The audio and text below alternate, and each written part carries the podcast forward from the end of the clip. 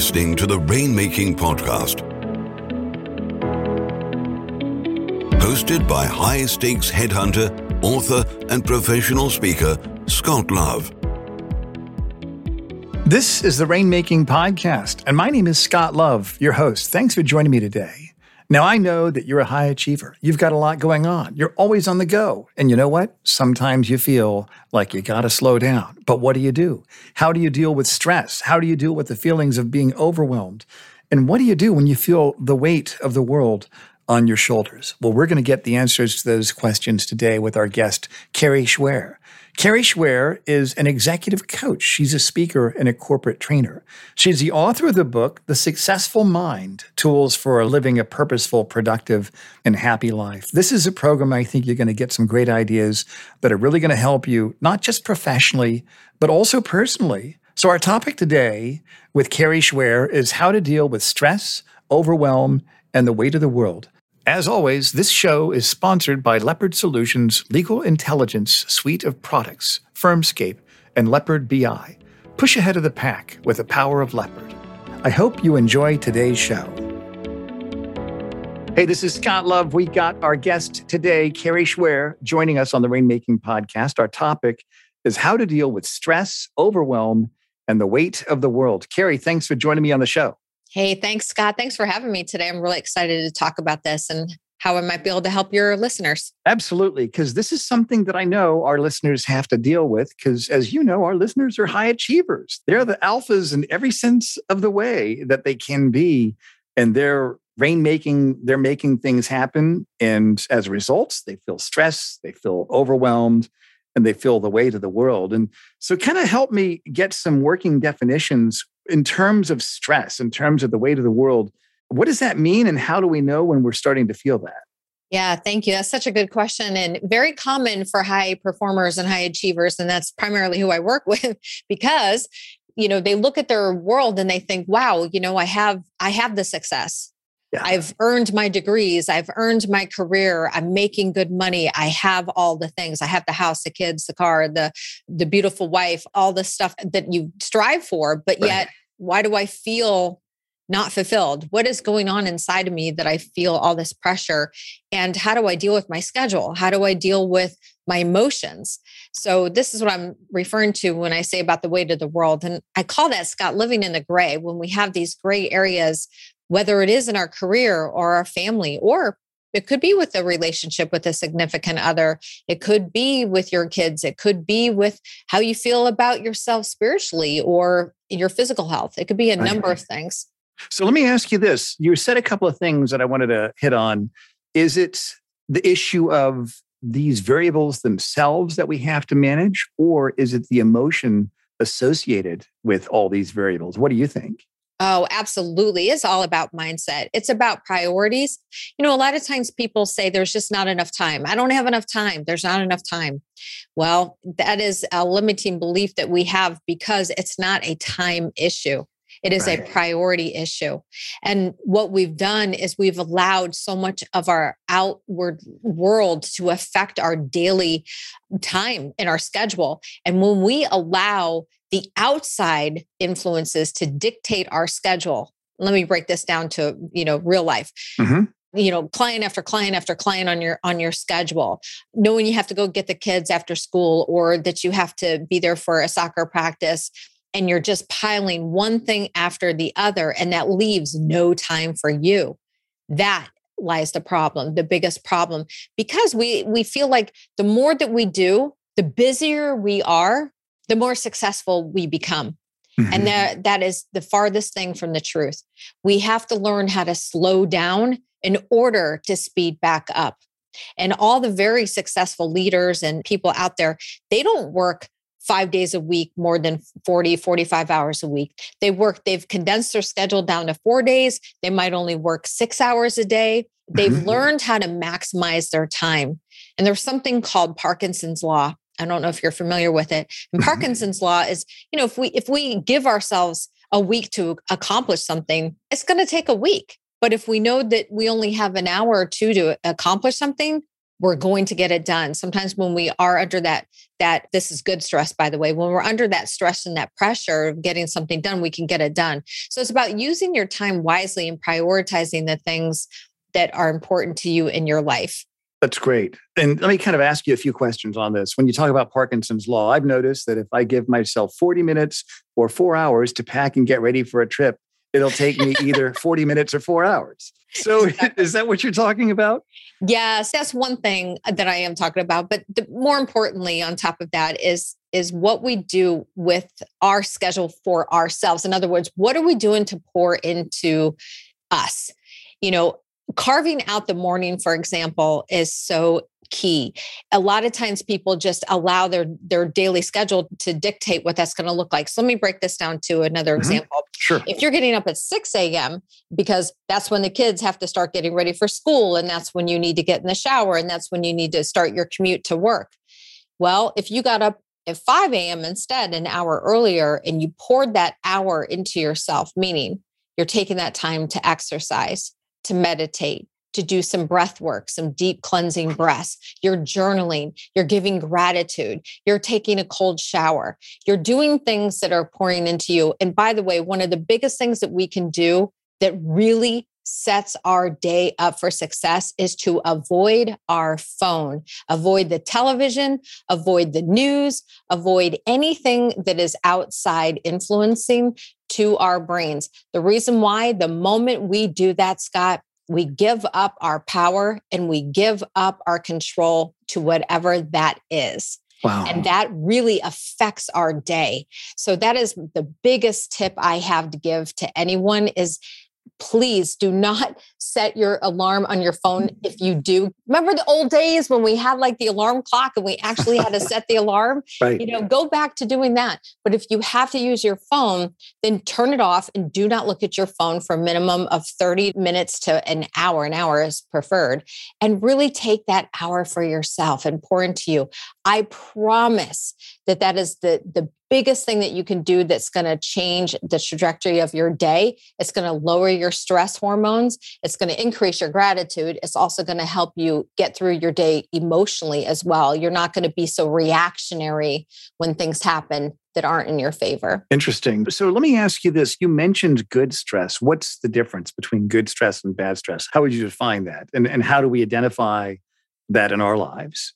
Yeah, well, sometimes it's good to be under pressure to get things done, right? So all stress isn't bad. So, bad stress is when we allow the outside influences to affect the way that we're thinking. When we look at something, it's all about our perception. You know, for example, my car this week is at the shop, it's at the dealer. And I can look at this like, oh man, this is such a bad thing. Like, I have to dish out money and what's wrong with it and all this stuff. But I switched it around. I turned it around. This is a good example of perception. I turned around and said, well, thank goodness that I caught the problem before I take this car on a road trip next week, which right. is the truth. Right. And thank goodness that I have the opportunity to take it to some place that specializes in this vehicle and they're able to fix it. So it's all about our perception. It's about how we view things, we view the outside world, our situation. Good stress, going back to your question, is really when we have some uh, pressure. I want to refer to it more as pressure. When we are under that okay. pressure, right. you know, think of a diamond, for example. A diamond mm-hmm. is created by intense pressure. So sometimes pressure is good if it's condensed and it's controlled, but we also have to look at it as the, what perception we're looking at it as well. So, how do we get to that point? How do you and what have you seen with people that you've coached? And what, I wanted to talk more about your coaching business here later, but what have you seen in working with professionals to help them reframe these things? How do you help them get to that point where it becomes automatic for them? Oh yeah, well that takes time. So really looking at your thinking is is one of the biggest things that we do and it's about awareness. It's about being very clear of what it is that you are thinking about because your thoughts are controlling your feelings and how you feel then is what you do afterward. So your thoughts will create your feelings and your feelings will always dictate some sort of action or inaction. So if we right. can control the thinking, meaning as soon as you start not to feel good, we always feel the feelings first for whatever reason. It's not like, oh, I'm thinking a thought. and now I'm feeling something. That's not how we operate as humans. We'll feel something in our body first, whether it's, you know, we feel our chest tightening or our throat is starting to feel like tight and closed. And that means because you're not able to use your voice or you're you're so angry you want to say something, but you feel like you can't. So wherever you feel this in your body, it's good to pay attention to what that feeling is and to identify it. And then we can look at the thinking and say, what am I thinking about? Like, what am I really thinking about in this moment? And is it true? Is it really true what I'm thinking, or could there be something else that is true? And so, part of the process, I have a method called the SABRE method, and the SABRE is stop, acknowledge, breathe, embrace, and redirect. And it's a way, it's an acronym for someone to walk through when they are dealing with a lot of stress, a lot of overwhelm, or they're dealing with cognitive dissonance in their mind or incongruent thoughts that are competing with each other. If you say the word stop out loud, it literally cuts off your thinking and to give you enough space and just a moment to pause to reflect on what it is that you are thinking about and how you're feeling. Mm-hmm. And the A in SABRE is to acknowledge it, to acknowledge what you're thinking, to acknowledge what you're feeling, give it a name. Give your feeling a name. It holds no power when you do. And if you're looking at your thinking, asking yourself those questions is what I'm thinking really true, or is it a narrative and a story that I've created in my mind? You know, I'll give you a quick example of this. Right. You know, you're driving in traffic, some guy cuts you off, and you immediately want to go into road rage if you're you know i'm guilty of that by the way i'm, I'm like everyone should drive like me right well we live close to each other so watch out so if somebody cuts you off you might be like, your reactionary might be to like get really angry or flip them off or do something. But if you say, stop, and you notice what you're thinking, am I really upset with this guy because he just cut me off? Or, you know, is he really a jerk? Or could there be something else that's true? Well, it could be that maybe he just found out his wife was rushed to the emergency room and he's in a hurry. We don't know someone else's story. So we create, our brain doesn't like an open loop. So we try to close the open loop by creating our own story. So this is why it's important to acknowledge what it is you're thinking and feeling. And the B in SABRE is to breathe. We want to calm our nervous system down by taking some deep, controlled breaths. The E in SABRE is to embrace where you are, know that you're human. We're going to do this. This is how our brains work. And the R is to redirect, to reframe, and refocus on something that's going to serve you. And we could do that by moving into gratitude. So that's the SABRE great. is something. Yeah, I love the I, SABRE. I think that's great. And so, how do we get to the point where we know to do this? Have you seen that professionals, as soon as they have this awareness that they're starting to spin a little bit emotionally, yeah. do you think it's easy for them to come to this point to where they can just, what would you call it? Just mentally managing those thoughts? Is that what you'd call it? Yeah, it is. It's very much of a practice because our brains are so used to being on autopilot. You know, our brains were were really designed to survive, not necessarily thrive. So mm-hmm. we have like shortcuts in our brain. If you think about a computer and shortcuts, we have the same familiar patterns. We're habitualized in our thinking. So if we can be really cognizant of our thinking and the way that we are doing something and we see the patterns that we've created and we're able to stop those patterns and create new ones you know it's it's somebody who's very reactionary all the time. This is something i really work with them on because once they start to see the patterns and how they're showing up for themselves for their spouse for their work for their career they can really start to get a handle on it and start to make some changes but Scott, this really begins with the morning. This begins with pouring into themselves. We got to start changing the basics. And the basics is what you do on a daily basis does set you up for success for the entire day. It, right. it reshapes and reframes your entire day. I want to come into that a little bit more with you on this. And one thing I'll tell you when I work with partners and they're looking at different firms, I remember this one partner said, I don't want to make an emotional decision on this. And I realized that I said, Your thinking is flawed. And he said, What do you mean? I said, You will make an emotional decision because a career change is based on emotion. You want to make a safe emotional decision. So, and that's why I coach them. I say, Get a journal and journal all the variables. I'll say, when you're looking at three different options, do a pros and cons on each one and give each variable on a scale of one to 10, 10 meaning it's most valuable. Give them a number and then add them up. And then you can look at numerically which one is the best bet, but then you might not choose that one. It might be the one that you feel safest with. And we just can't get away from this. I think that a lot of professionals, they're afraid to admit that they have emotions, that they are making emotional decisions, but we can't get away with that. And the way I like your model on this, Kari, is that you're acknowledging that we are emotional beings. We will have them. We just need to learn how to manage those effectively. And I like that structure that you give. I think that's very helpful. You mentioned the cognitive dissonance and competing thoughts. What are some examples that you've seen people where they have this cognitive dissonance and it starts spinning them into an area that just might not be the best place for them to be in?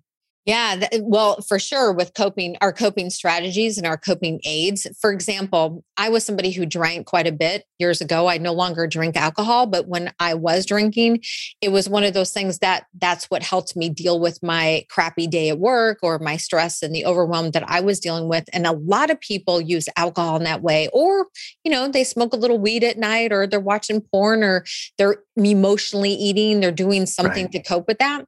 So cognitive dissonance and really having those competing thoughts is, for example, if you know that the alcohol isn't really benefiting you, I mean, most of us know that there is no amount of alcohol that's considered healthy. So if you know this and you're tired of waking up with the hangover and so forth, but yet that pull, that desire to just drink and escape from the day is there, your brain might be saying, Hey, you know, this isn't going to be good for you, but your desire, and of course that, that your brain is saying, Hey, but that dopamine, you know, it, it's calling you, it's calling you, it wants you. So that's almost like the angel and the devil on either shoulder and they're, they're competing with each other, you know, go ahead. No, you shouldn't go ahead and do it it'll be okay it's just one or two you know? So it's back and forth that's that's really what cognitive dissonance is. I see and so what are some other healthy coping strategies? And i like what you said coping strategies coping aids what are some other healthy things that you would suggest a professional look at instead of some of the things that you mentioned earlier yeah, there's a couple things. One of them is, you know, AA has a great. I attended AA for for mm-hmm. a couple months. It wasn't a great fit for me. I ended up leaving the program because I didn't see myself as an alcoholic, but a gray area drinker. But one of the things that I took away was an acronym called HALT, and it's uh, hungry, angry, lonely, or tired. So you want to ask yourself, are you any of these four things?